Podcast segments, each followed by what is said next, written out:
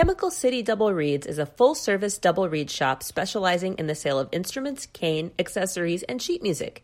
Double Reed Dish listeners can enjoy free shipping with code DRDISH, all caps, no spaces.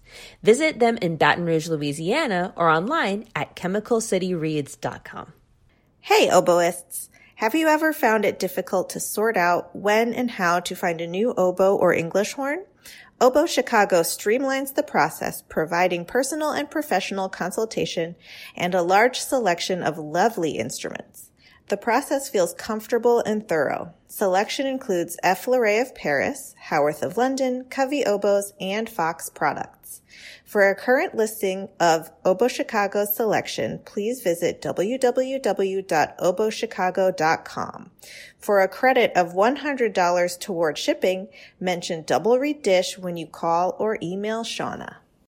Hi, I'm Galit Kaunitz, And I'm Jackie Wilson, and you're listening to Double Reed Dish, a podcast for oboists bassoonists. and the people who love them.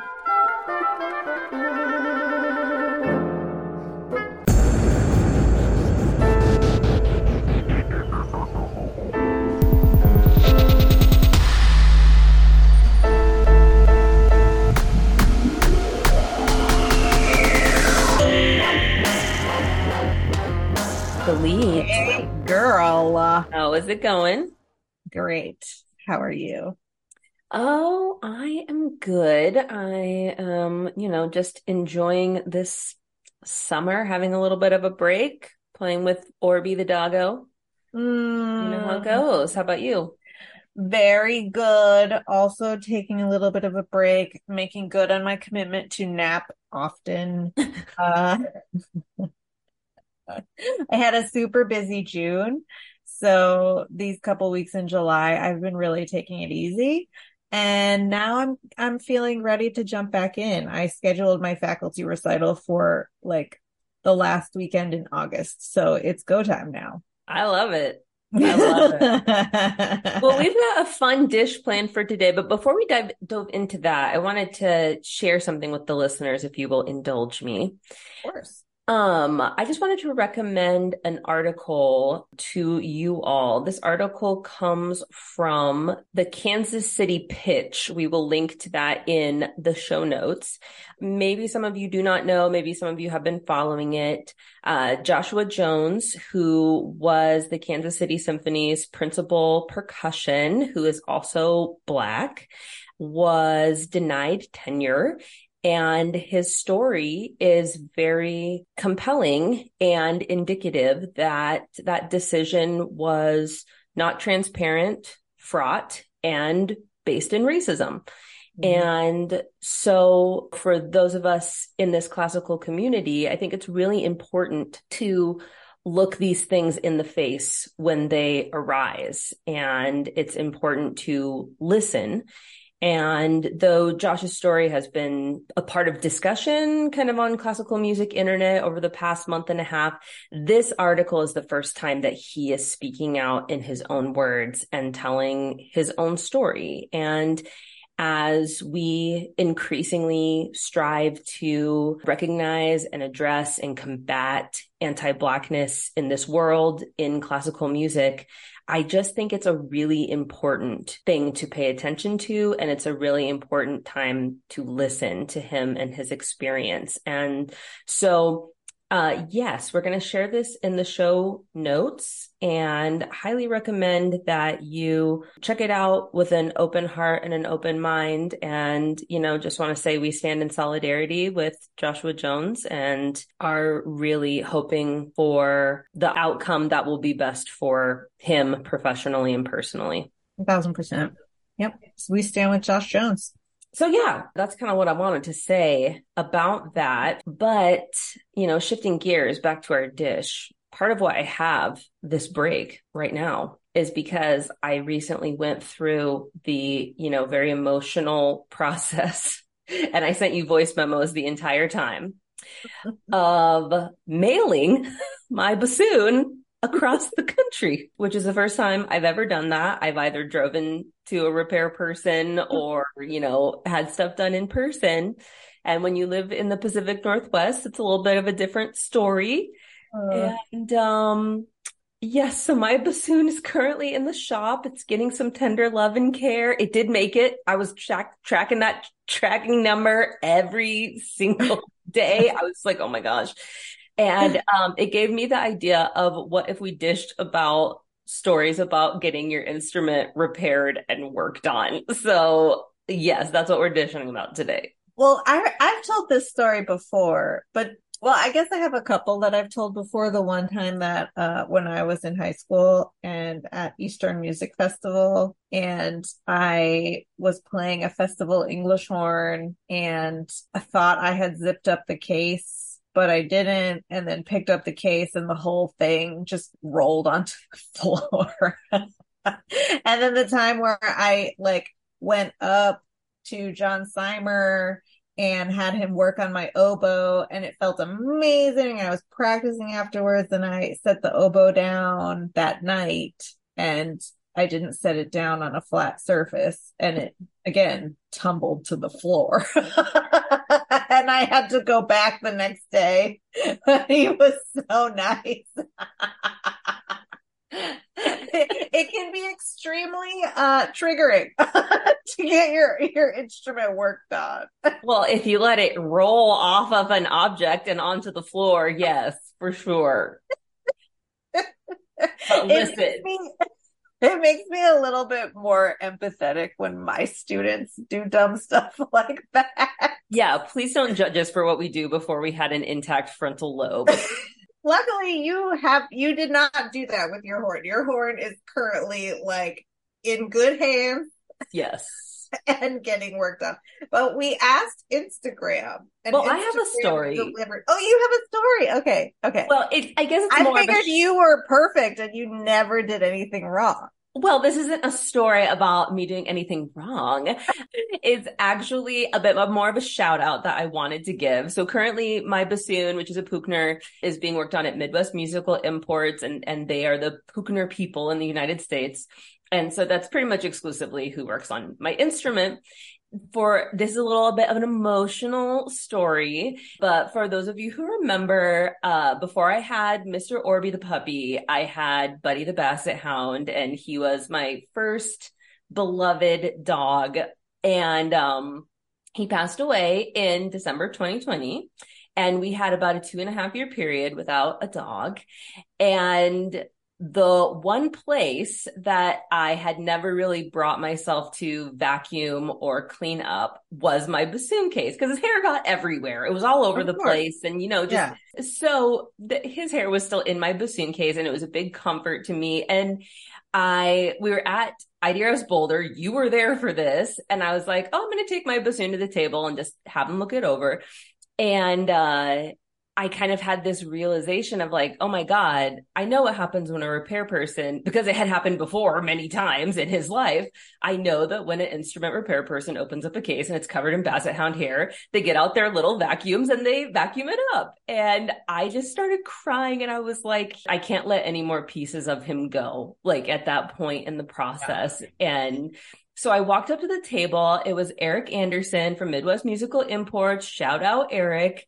And I said, I know that there is dog hair all over the inside of this bassoon case and I just need you to leave it where it is.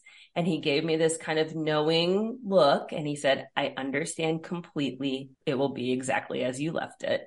And, um, yeah, it, it, was a very sweet, you're repair person isn't supposed to give you therapy, but it was a therapeutic response to an emotional reaction to dog hair in the repair people are like, actually, we do give a lot of therapy.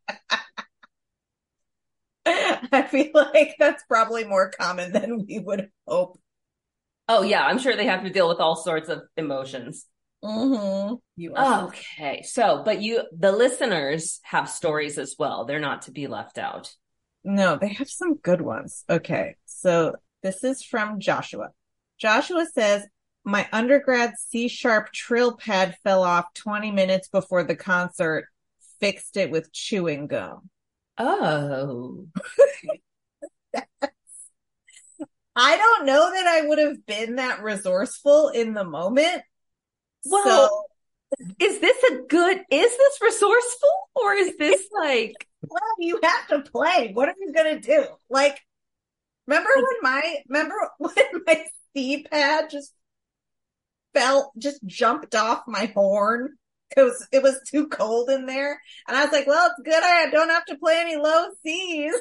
like, that's true. And I guess it's just coming in contact with the pad and metal, but oh my goodness, that MacGyver. I give it I give it two thumbs up. Bassoon MacGyver. okay.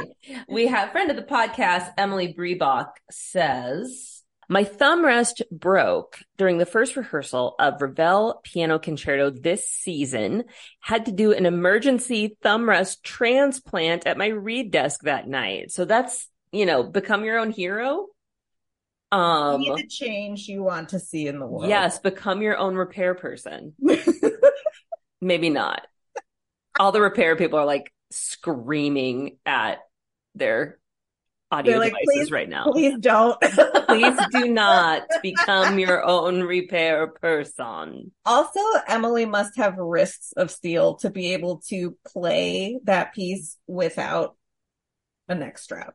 Yeah. Like the thumb rest working and with it, cause she sent a picture. It looks like the neck strap ring broke. Like, I don't know how. I don't know how. So kudos. yes. Um, Oscar says, I cracked the first English horn I ever played at music camp a day before the concert. Oscar. Oh. Are we the same? you cracked yours. I dropped mine. so we might be the same. Uh, a friend of the podcast, Noel Drews, um, is a repair person, as you know. That's right. And this so is going to be so good. I'm so excited. She gave us many examples from the other perspective. Most memorable, an oboe that had been sat upon cracked in half. I feel like I wonder if the person who cracked the oboe in half has responded to our listener questions before because I feel like we have had a listener tell a tale of having sat on an oboe and cracked it in half. Is that ringing any bells to you? It is, but I think it might just be because it's not as uncommon as you would hope. Oh, so people are just sitting on oboes and breaking them in half every day. Is that how you cracked the English horn, Oscar? Did you sit on it? Oscar. we need more details now. Noelle also says the most common thing she sees is oh, oboe just won't play, but it's just out of adjustment. So that's good. At least nobody yeah. said on that one. Let me tell you, from the bassoon perspective, the oboe and what you all have to deal with just to play your instrument, I don't like, I can't relate. Like, I honestly would probably be like, I'll just do something. I'll just be an accountant like honestly that you have the adjustment screws they can go in and out at any time your instruments can and do crack when you get a new instrument you're the most excited to play it's like well you can play on it for five seconds every day for the next eight years and then you can move up to 10 seconds it's like what why would you do this to yourself uh I, I'm telling you, it's the reason we are the way we are. I get it. I get it. Um, the, Noelle says the most complicated thing she has to fix replacing cracked tone holes. So is that like when a crack goes down the bore through the tone hole? I would guess. Yeah, that's a take it in back and don't let me see what you're doing situation. Yeah, that's like I don't want to see you do that. I don't need to know how the sausage is made. What would we do without repair people? I don't know. Honestly, they're the real MVPs of the double reed world. That is a thousand percent true. Uh, and she also says the easiest and most Instagrammable fix is re-golding lo- logos. Like when oh. you take gold crayon and you refill in the like brand logo, and that, that seems very satisfying, actually. Could you do it with the crayon that's not gold? Am uh, I making Noelle scream at the podcast probably. right now because I'm She's probably up? screaming because I said crayon. Yes, don't take a crayon to your oboe on my account. Do not try this at home. Ask Noel first. Every listener's like, we weren't planning on it, Jackie. Don't worry. Wait, there's one more. There's one more. Oh, okay. Yes. Finish this off. One last one. Christian says, I was playing a low reed book for a musical. During a show, a moment while we weren't playing, a screw fell off the right thumb side of my bassoon and audibly rolled around on the floor. I couldn't play anything below a G2. Thankfully, I had a bari sax and the sight clef slash key signature transposition wasn't too bad, but I had to do some shoddy surgery while I wasn't playing to get it playing again before some minor but exposed solos, solos in the latter half of the musical. Christian, I don't know what the correct answer is, but please never force us to utter the sentence, thankfully, I had a bari sax on double reed dish again.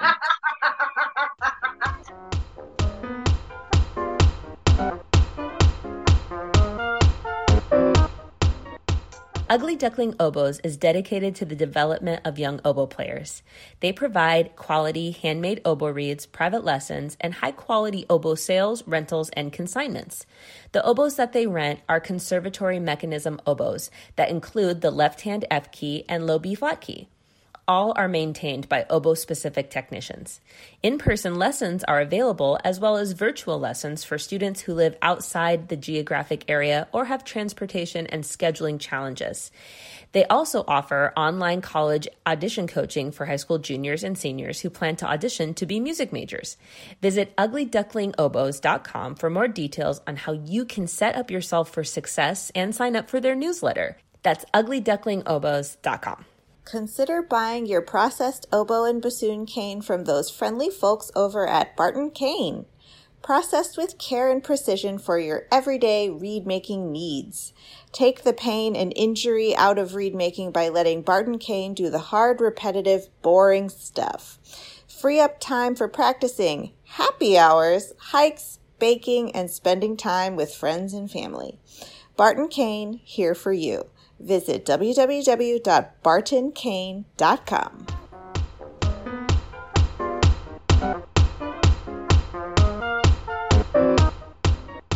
We are delighted to welcome to Double Reed Dish Geoffrey Burgess, who is the instructor of Baroque Oboe at the Eastman School of Music and the oboe editor of the Double Reed. Welcome, Geoffrey. Thank you so much, Jackie and Gilly. This is really great to be here with you. We're so excited to get to know you better over the next hour. And I think the best place to start is to talk about when you became an oboist. How did you start to play this instrument? Yeah, I think everyone has either just a very ordinary story or a funny story. Mine's a little bit of both. You know, I was a kid playing recorder, um, and one day the recorder teacher came in with this instrument called an oboe.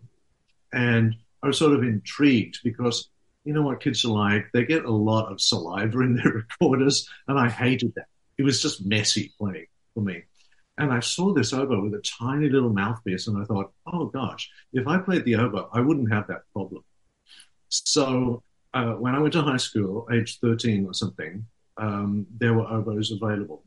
And I started to play. It was a little bit of a struggle at the beginning because we had really bad instruments um, they were from China, and I'm talking about a long time ago.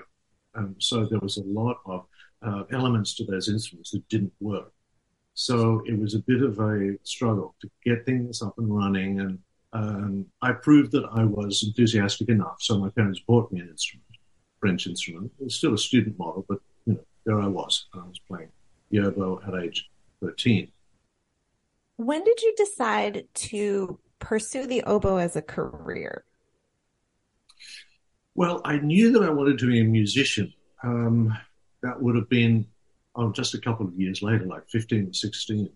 I came, or I come from a family um, that has various artistic streams. My father was an engineer, but his brother was an architect. And uh, my two aunts in my father's family were both artists who did commercial work um, for ads and so forth. I didn't know that until they passed away um, a couple of years ago.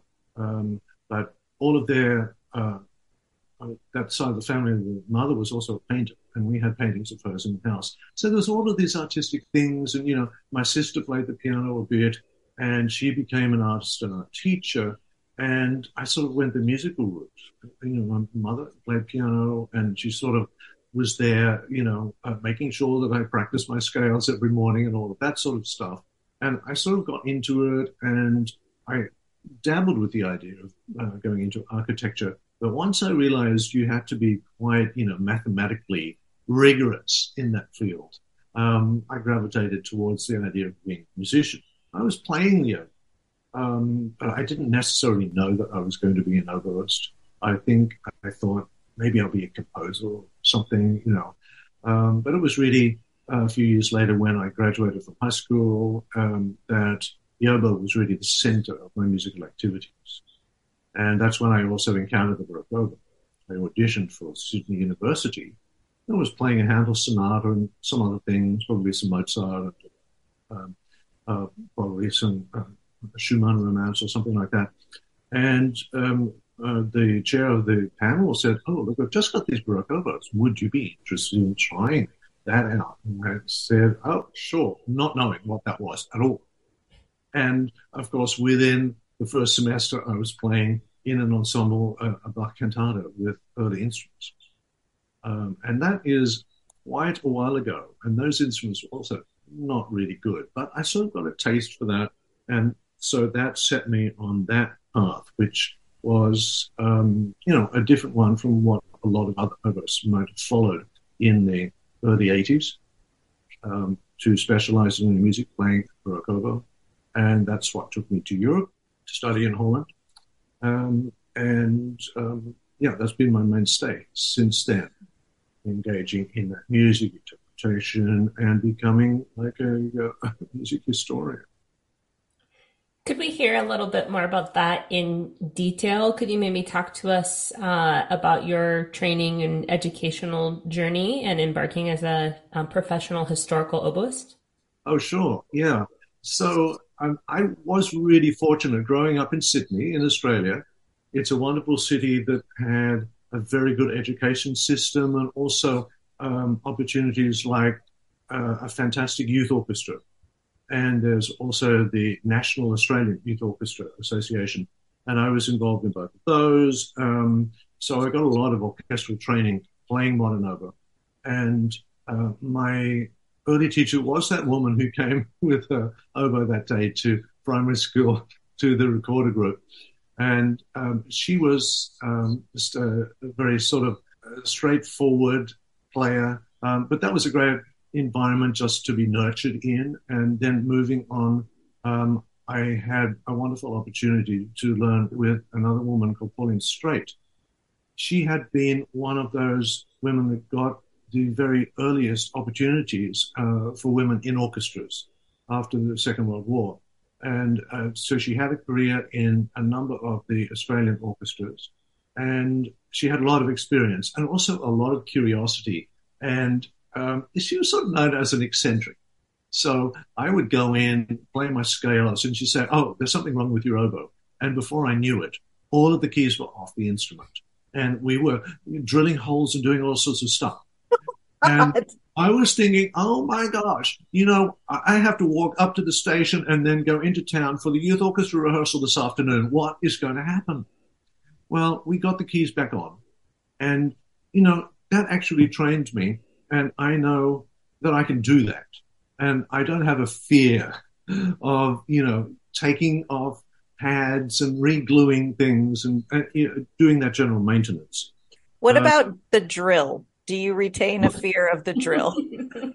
that, look, I think I was exaggerating there. There were no drills involved. Okay. but because my father was an engineer, Pauline Straight had sort of convinced him that there was something wrong with the bell of my own. And he made a reamer and he put the bell on his lathe and he actually turned out part of the wood on that instrument. Oh, look, it was a student model and it was improved by that. But this is the sort of thing that we would do. And I sort of thought it was normal, I guess. and it was the same thing with reeds, you know. Um, Pauline was very quick at making reeds. I know some people can do this, but you know, she soaked the cane and had it ready for me to play within 10 minutes. And so by the time I was finished my scales and study, here's your new reed. And I go, oh, thanks. And I always had to clip the tip because it was too light for me. I like to have something with a little bit more resistance. And so, look, Pauline was a wonderful teacher for my teen years. You know, when you're so excited and passionate about um, wonderful big works that you're going to play, Carmina Burana or Symphony of Psalms and that sort of thing we were doing in the youth orchestra. And um, then, unfortunately, Pauline was passed over a number of times in her career. And she was one of the teachers at the Sydney Conservatorium. And uh, at the point where they brought in a new teacher who was going to be the oboist in the Sydney Wind Quintet, she had to give her students up to him because he had a salary and she was, you know, hourly part time. So, you know, I've always felt for Pauline. Um, and the teacher that I went to, his name was Josef Hanik, he was from Bratislava in what is now Slovakia.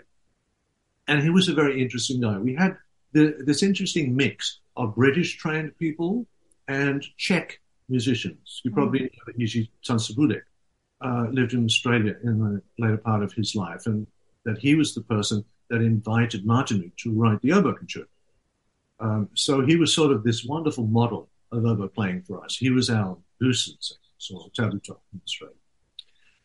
Um, and so Josef Hanik was another Czech player that I studied with some time. And then in my final year, I was able to uh, work with Guy Henderson, who was the principal oboist in the orchestra.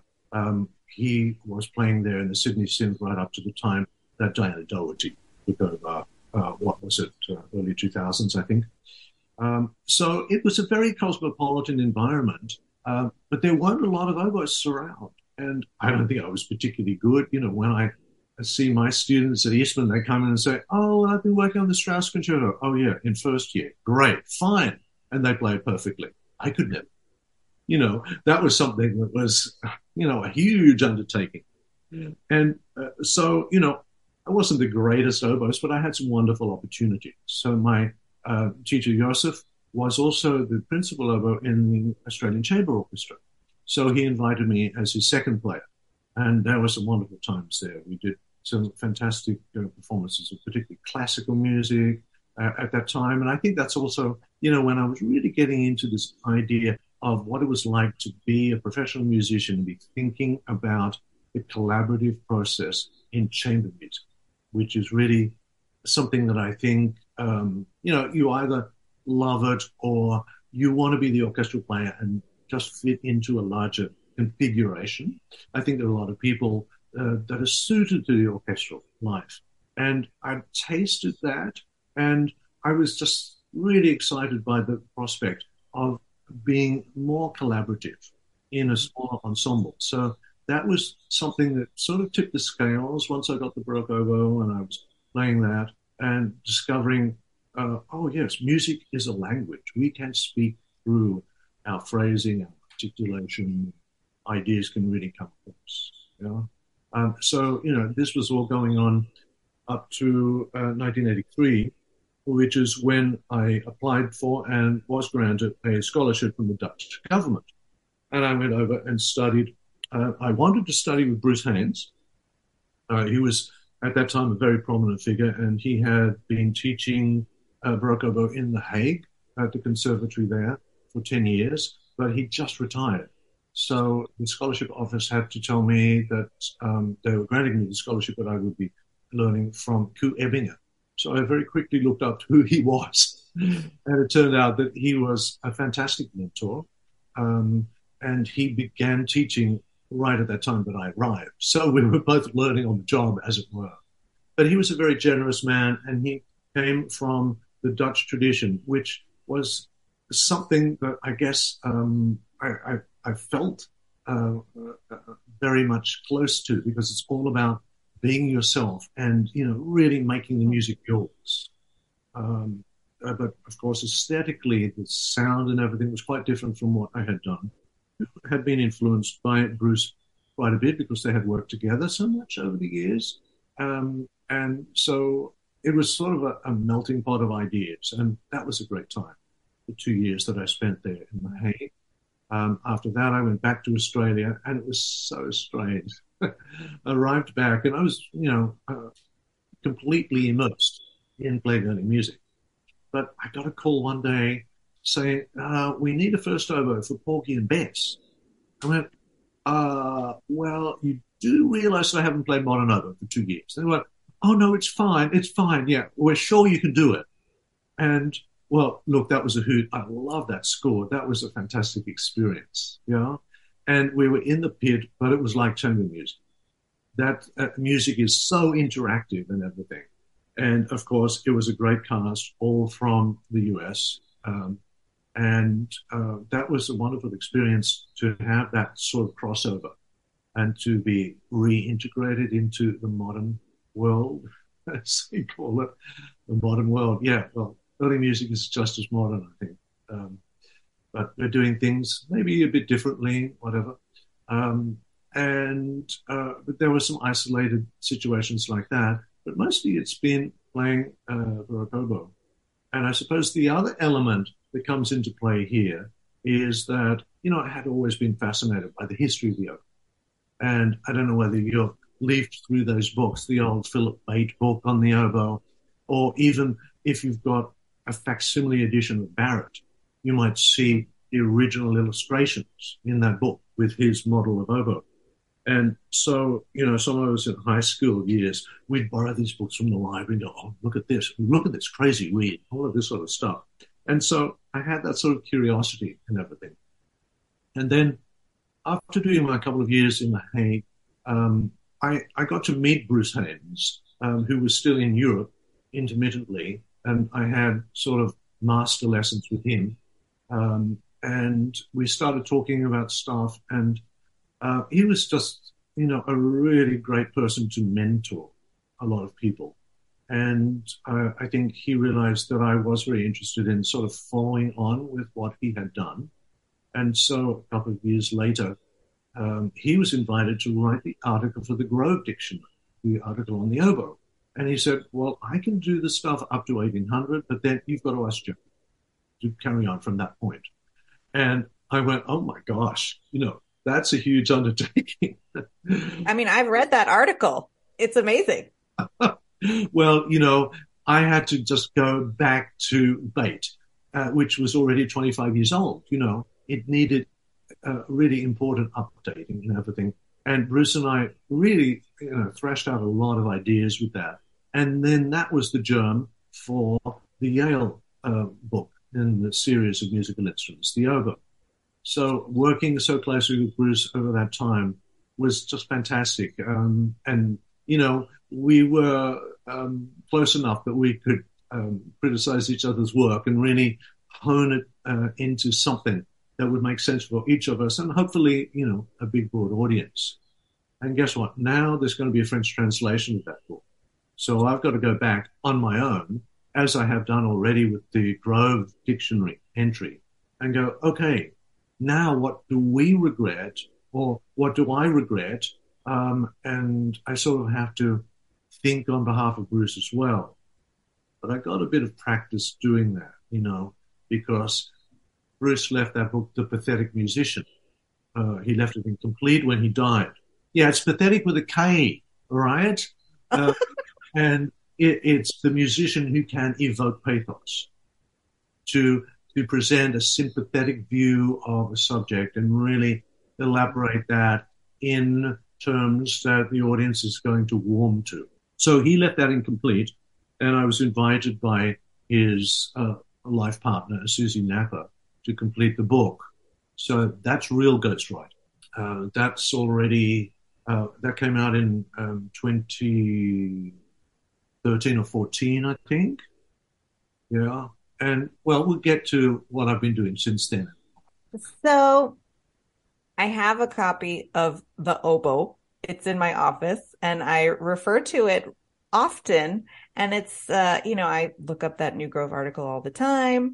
And mm. one thing I would love to get your perspective on is we love to talk to musicians who have perhaps pursued a less traditional path and who have um, taken their unique passions and skills and um, customized a career out of that. And I think you're a perfect example of taking what you're interested in and molding it into something uniquely your own. Mm. Um, so I would love to get your thoughts on what that took to do that and what advice you would have to people who have their own unique ideas who would be inspired to do the same thing. Yeah, of course. Look, I think the main thing that it took to do what I do, which is combining scholarship with performance, is guts. You have to believe in yourself as a multiple entity. Mm. And you've also got to go out there and convince people that you can do it. And your job is harder, right? Mm-hmm. Because any musician is going to say, oh, yeah, well, he's a musicologist, so he doesn't have to play very well. Or we don't expect him to play. And musicologists would go, oh, yeah, he's an oboist? So there's always this caveat that you have to work against. And I think anyone who is, you know, in a sense interdisciplinary, and I really don't like that term um, in my own case because what's the discipline here? It's just music, right? And everything I do is about music. It might be, you know, very detailed um, uh, record analysis of um, someone's life from two centuries ago. Yeah, it might be archival work. It might be um, uh, editorial work. It might be editing a recording that I've just made. It might be, you know, playing, reed making. All of this is about it, right? So I don't like to divide it up like that. And I think that's part of it as well. If you can see everything is just, you know, different shades on a, a, a spectrum of one. Do we want to call it a discipline? I mean, that involves something uh, sort of very uh, uh, constricting in a way, isn't it? Just sort of a, a, field of interest, a field of interest that has beautiful colors that range across the rainbow. You know, and so you can you can go into your purple field and look at the yellow field next door and, you know, it's a little bit like what I like to do with the students at Eastman. None of them, uh, or very, very few of them, come there wanting to play oboe, and none of them exclusively, right?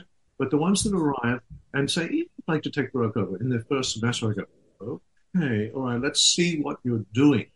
And I explain to them that what I can offer them is a perspective on their overall oboe. And we often get a little trapped in what we're doing, right? You can't actually see what your breathing is like until you pick up a different instrument and realize, oh, in order to play that instrument, I have to do such and such. Now, what if I did that on my regular oboe? Mm-hmm. And then you realize, wow, that really transforms my notion of what breathing is all about. Mm-hmm. Yeah. So having the purple and the yellow and the, the green and the blue um, just sort of gives us a different perspective on things. Mm-hmm. And I've always been the type that can, and actually I thrive from having one or two, uh, sorry, two or three different activities at the same time. Mm-hmm. So when I worked on the Pathetic Musician, uh, Bruce Haynes' book, I was also writing a book uh, about um, someone that was actually Bruce's mentor, an oboe uh, and recorder builder. And he had a fascinating life. He grew up in Germany and he was a teenager during the Second World War. Well, you know, um, and so all of these incredible recollections of his early life came up in his uh, late 70s when I interviewed him. Uh, his name was Friedrich von Huene. And um, it was wonderful to have these two projects, the von Huene project and the Haynes project, at the same time, because they sort, I feel like they feed each other. Yeah, while you're working on one, you're thinking about the other one. And it's the same as playing English horn. You're thinking about what it would be like if, you know, you approached the oboe in a similar way and vice versa. That's a good point. In college, uh, my teacher was uh, unsatisfied with my breath support, so he put me on English horn for a semester. Yeah, and you see, the thing with Baroque oboe you've got to be able to do actually more than uh, what you do on oboe or English horn. It expands your uh, capacity, breathing wise, articulation wise, in many different ways. Um, so just think that you have to know how to blow to get the second octave because there's no octave key, right? And you've got to have the flexibility in embouchure and breath to play those fork fingerings in a satisfactory way that's going to be balanced in scale. So that's the sort of approach I take. And, you know, I tell all of my students, look, you're going to be doing things that may not be Mr. Killmer's way, but it's always good to have a different perspective and be able to just flip things on their head, maybe do the total opposite in order to understand what really makes sense in music. Um, so I'm unapologetic in that way, you know. Um, and it's it's worked because you know Mr. Killmer has a great ability to attract wonderful students. They're very open-minded, and I think that that's a very important thing that we need to encourage as well. That we're not just playing the same music in the same way. Okay, 100%. they've got an audition process in place, and that's very standardized. But if a student comes to me and says, Oh, I'm working on this because it's on the list for such and such competition, I say, Okay, now what you're going to learn from me is not necessarily the way that that jury is going to want to hear this music. I, I, I'm always upfront about that because what can I offer? I can offer a stylistic perspective from my experience with that music. And, you know, a lot of the times a competition for modern instrumentalists is going to be adjudicated by people who don't have the same background. Mm-hmm. You know? Um, but at the end of the day, if you give a convincing performance in any style, there must be people there that can recognize it. Yeah. And it is a little bit of an education process at all levels, right? It's just like when you go into a performance, you, in a way, need to warm your audience up. What I was talking about before, being the pathetic musician, you need to make them open to the ideas that you're putting across to them. In other words, educate them. Mm-hmm. And, you know, particularly with new music, yeah, you've got to convince them that the work is actually worth listening to. Yeah, everything you're saying uh, makes a lot of sense and resonates with me. Um, and I'm kind of juxtaposing it against um, I'll, I'll speak for myself, but I know that I've spoken with many other musicians who share this perspective of um, feeling intimidated by early and especially Baroque music because we have such this, you know, depth and wealth of Baroque repertoire for double reed instruments. But because there is this expertise, because we do have thriving um, historical musicians in our field and because I know enough to know what I don't know. I know, mm-hmm. you know, okay, this country, this these years, they would use ornaments, they wouldn't, blah blah blah, but I have no idea what they are. And I know the potential for faux pas is so high that oftentimes I'm decentivized from even engaging uh, with the repertoire as a as someone who plays the modern bassoon. And so I wonder if you have any, I guess, general thoughts on that, and then advice for where and how to get started um, for someone who wants to add it to their arsenal, but it's not necessarily going to be their primary area of expertise. Yeah, look, Jackie, thanks so much for bringing that point up, and I get it entirely. You know, intimidation is something that we really want to work against. And you know, I'm saying I'm a specialist in everything, but um, I just want people to know that so many of us that work in the Baroque field are very open about talking about the possibilities of playing this music on modern instruments. You know, it's not about the equipment that you've got. Um, and, you know, now I think um, there are so many recordings, there's so much material available on the internet. And that can be intimidating as well because there's such a huge array of it, right? Mm-hmm. And so what we're trying to do, and one of the fun things with the uh, Double Reed organization is that we've got now this Baroque band. And so I think both of you in Boulder, and I don't know whether you had the chance to hear that group, you know, we just jammed for a couple of sessions and then presented some music and it was people from all over the place. And many of them had never played a Baroque instrument before. And it's just so wonderful to see that sort of thing. And that's the type of experience that I would love a lot of people to have, just to understand that the instrument is, is no big deal. You know, it's as light as a feather. The reeds play easily and it facilitates a lot of things. And uh, so I think the other ingredient here is that there are so many different approaches. And, you know, we're not standing there policing the situation, saying, oh, no, come on, what are you doing? Uh, that's not the way to play this music. There are obviously a lot of different ways to approach a lot of different styles. Um, and we have a certain, uh, it's become a sort of um, early music house style, I guess. It's a collection of practices that over the past, say, half century have become more standardized. And that might actually be an issue. We need, uh, you know, early music specialists need to rethink a lot of things. Why are we doing things in such a way? Why are we playing um, intonation the way we do? Why do we think the oboe sounds a particular way?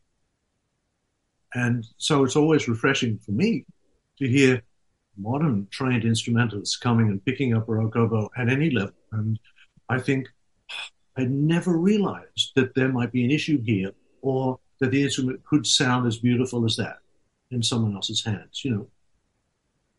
So what you're saying is uh, nobody's going to be muttering in the audience. They're playing this French 1602 sonata as if it were Naples 1757. Whoa. Well, I don't know what difference I would hear in that. Uh, what we would be talking about. Golly. Yeah. It reminds me of some people, you know, we've got the whole idea of equal temperament and different temperaments for historic music and stuff. And there are certain like temperament police that go around.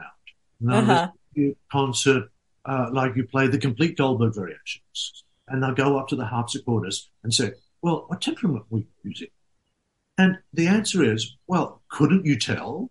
If you're the, the answer is, "Don't be a buzzkill." Is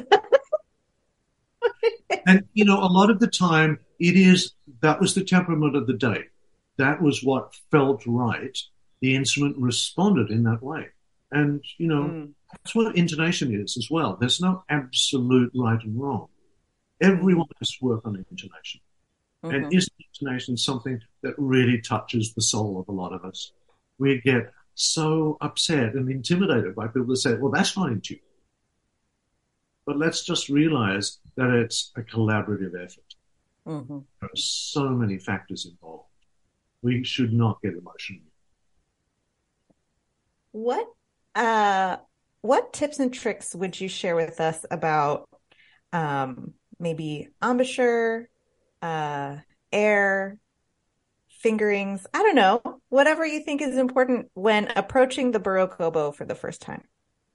Well, I think if you've got a good reed, that's the most important thing. And what is a good reed? A good reed is something that is going to respond easily. Okay.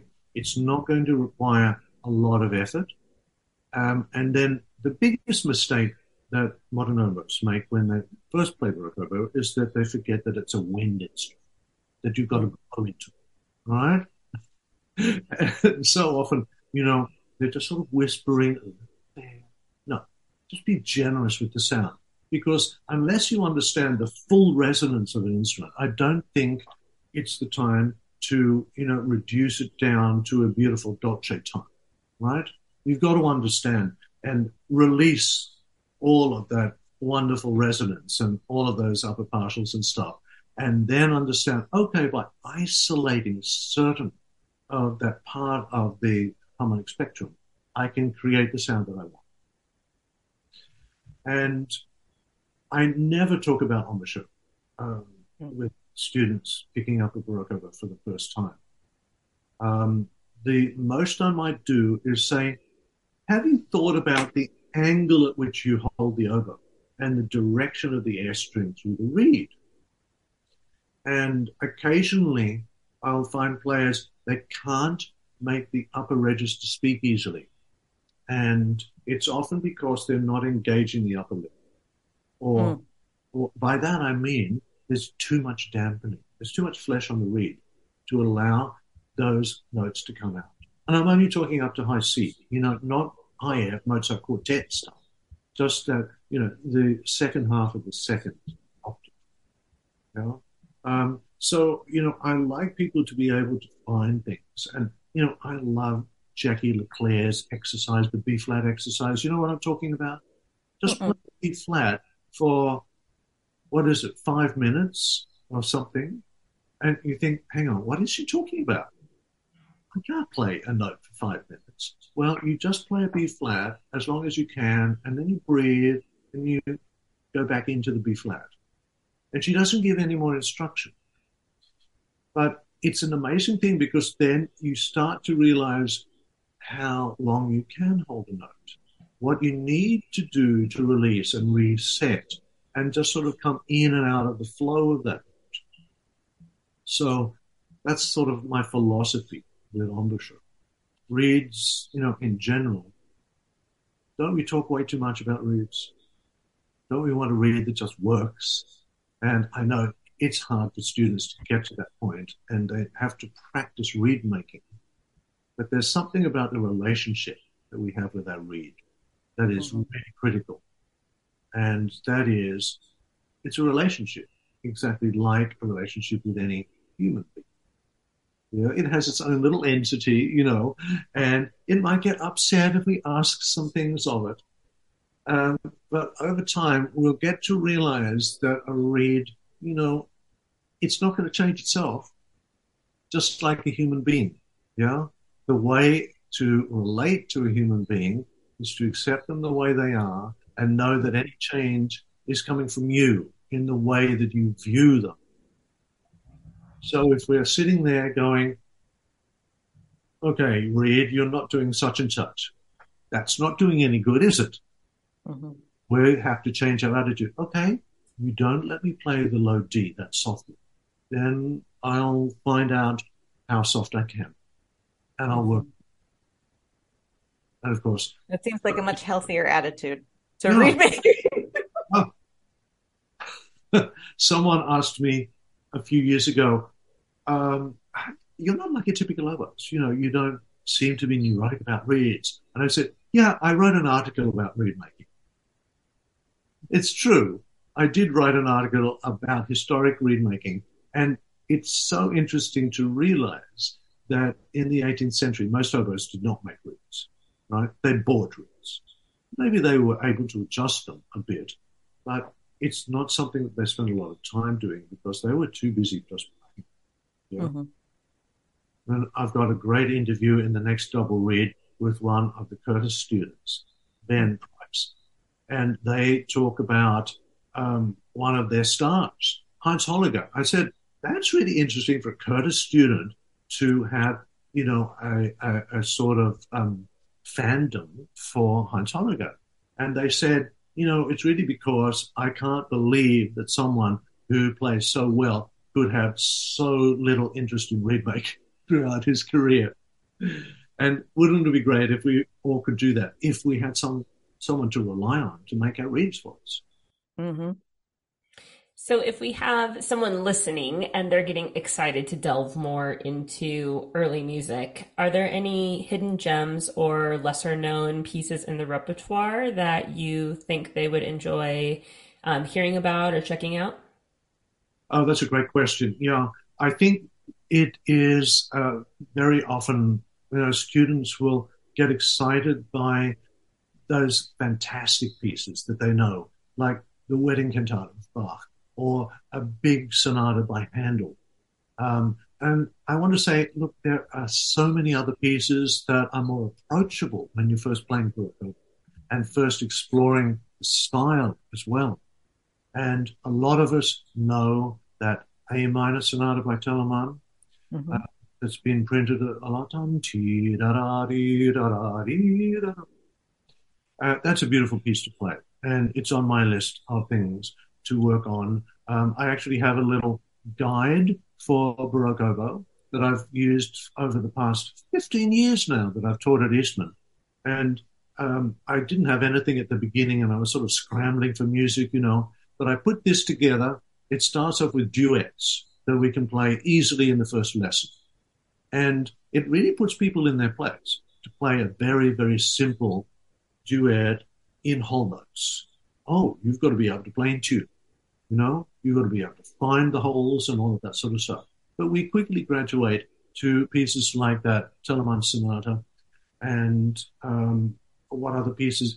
There are some good study books. And, you know, the problem is, I think we know the really fantastic pieces, the Vivaldi Sonata and the concertos. But these are not things that you want to approach at the beginning. It's much better to find um, some more straightforward pieces. And um, I wish there was, you know, a commercially available anthology. That's something that hardly exists for modern oboe as well. Mm-hmm. What do you go to for like beginner students? Do you have a favorite book that you work with? There are a few, but I I don't know that the editing quality is all that good.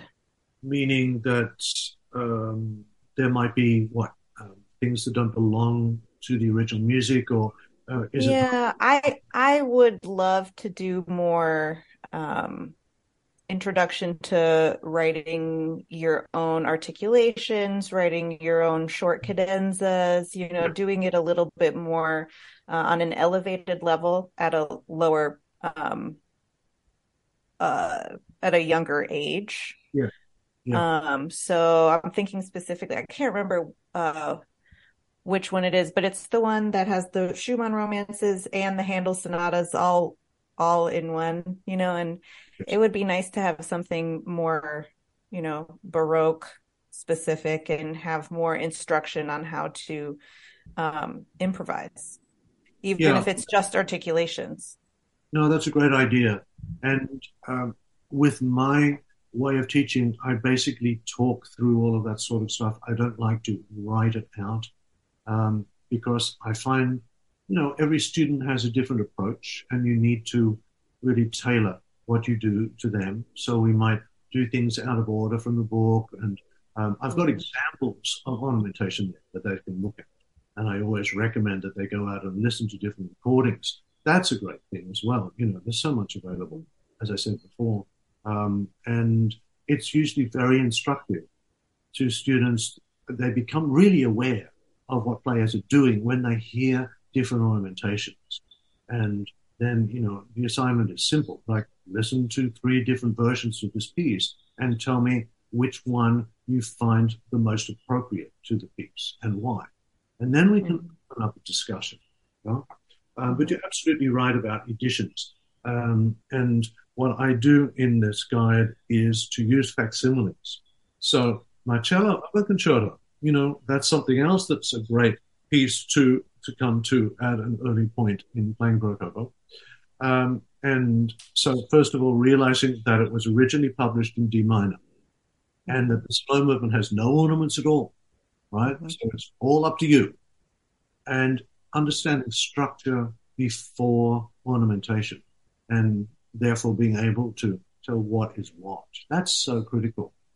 And, you know, I don't apologize for typos in the edition either. We go, oh, why is there an F sharp here? That's not in the chord. We go, absolutely right. You know, that was an error in that particular manuscript or the publication. So you know, it's also informative to understand those details of reading the early music. And it, gets people to just think a little bit more outside the box, right? Mm-hmm. And that's something that I love to facilitate, um, to be thinking more about how the music sounds rather than reading the notes on the page. Yeah, read, playing instead of reading a lot of people say, oh, yeah, I'm just reading things. Well, you know, when are you going to start to play the music? Geoffrey, will you share with us a favorite memory of a past performance? Oh, I knew you were going to ask. I have been thinking about that. But I think I'm going to do this sort of twist around and say my favorite performance is always the one that I've just been at or been involved in. Mm. Uh, because, you know, I want to say that when you come to a certain point where you realize the end of your career is as visible or more visible than the beginning, then you start to think, okay, I don't know how many more opportunities I'm going to play this piece. Are there going to be more opportunities coming along? So you need to make it the best. And I think that's a message that is true for anyone at any point in their career. But yeah, there are always those performances that stand out when you hear someone legendary. Um, and it usually involves a sing. I remember in Holland, I heard uh, Dietrich Fischer-Dieskau singing oh. with Alfred Brendel. And I oh was my God. the front row in the concert in the Concertgebouw. And so I was looking up. you were in the splash zone. I was in the splash zone. Yeah. and I didn't have the best sound in the house either, but I was able to see him and he had a little cheat sheet on the piano and he'd turn around and look, oh, next song. Yes. Right. And then he would turn back to the audience in character. And then Brenda would start playing. And it was really astounding to see that someone who'd sung that piece countless times, he still needed a reminder of which song came next, but that he could, capture the character of that piece in a split second. And it was on his face before it was in his voice. Mm-hmm. And that was that, yeah, that was wonderful. The other experience um, that I'm going to talk of, uh, one involving me. Now, um, growing up in Australia, we relied very much on recordings from overseas. And so I got to know Bruce Haynes playing from one particular recording where he's playing Ich genug, uh, the Bach cantata, with a Dutch bass by the name of Max van Egmond. And Max sang a lot of the Bach cantatas. That was really his special field. And it was a recording that I wore out. You know, it was you know, a vinyl recording and it wore out. I played it that much and I knew every note, you know. Um, had my time in Holland working with Bruce and getting to know his way of playing firsthand and all of that. And years later, I met Max and we were colleagues at a workshop. And um, I think the next season, I had the opportunity of playing that piece with him. And if you know what that piece is about, it's about Simeon in the temple taking the infant Jesus and saying, okay, I have seen enough in life. I'm ready to depart. And uh, on that occasion, Max um, had some sort of issue that he couldn't rehearse. Um, you know, there was something um, health wise that prevented him from rehearsing. So we did a little warm up and then the performance. And so I remember playing that and half an hour later or so, absolutely breaking down. Because I realized that I'd been in that position that I had venerated all of those years. And it was very humbling. That's beautiful. I love those first full circle moments. Um, we always close it the same way, uh, which is what advice do you have for a young musician listening who aspires to have a career like yours? All right. So I'm going to do a little bit of a different thing here, which is um, to introduce a topic that we haven't got to. Um, but it might be fun for young players to know that I have a new book and it's mm. called Thorn of the Honey Locust. And this is a novel that I have written about the life of Bach's oboist. We know who he was. We know some things about his life, um, but I have created a personality for him um, based on what other writers wrote about their lives as musicians in those days. And, you know, I imagine the type of conversations that Caspar Gleditsch, which is this man's name, might have had with Bach, who was the same age as him. And I've also imagined the relationship between him and his son, who was a botanist and much more famous than his father, actually. He was the same age as Carl Philipp Emanuel Bach. So there must have been family connections. And so there is a story there, right? And there's also a story for musicians. What was it like to be educated in the 18th century and what was it like to be an educator. So Caspar will give you advice. He's a bit of a grumpy old man, but do listen to him. That is so cool and so exciting. I love uh, that. When can we, where and when? Um, it, it's already out. It's on Amazon. Okay. And I, I will let Caspar speak for me.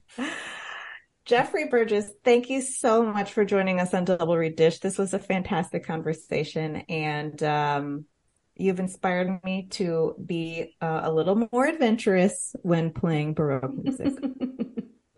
Adventurous and please, no intimidation. Just go for it.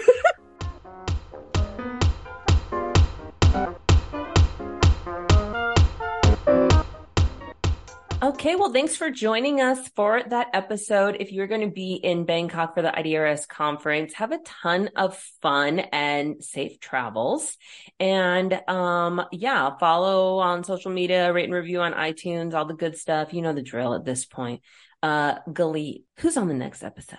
We had an amazing conversation with Glenn Einschlag, principal bassoon of the Buffalo Philharmonic Orchestra. Jackie, let's end this nerd parade go make reeds and don't sit on your oboe and crack it in half. And don't lose parts of your bassoon. And don't pick up a bari sax.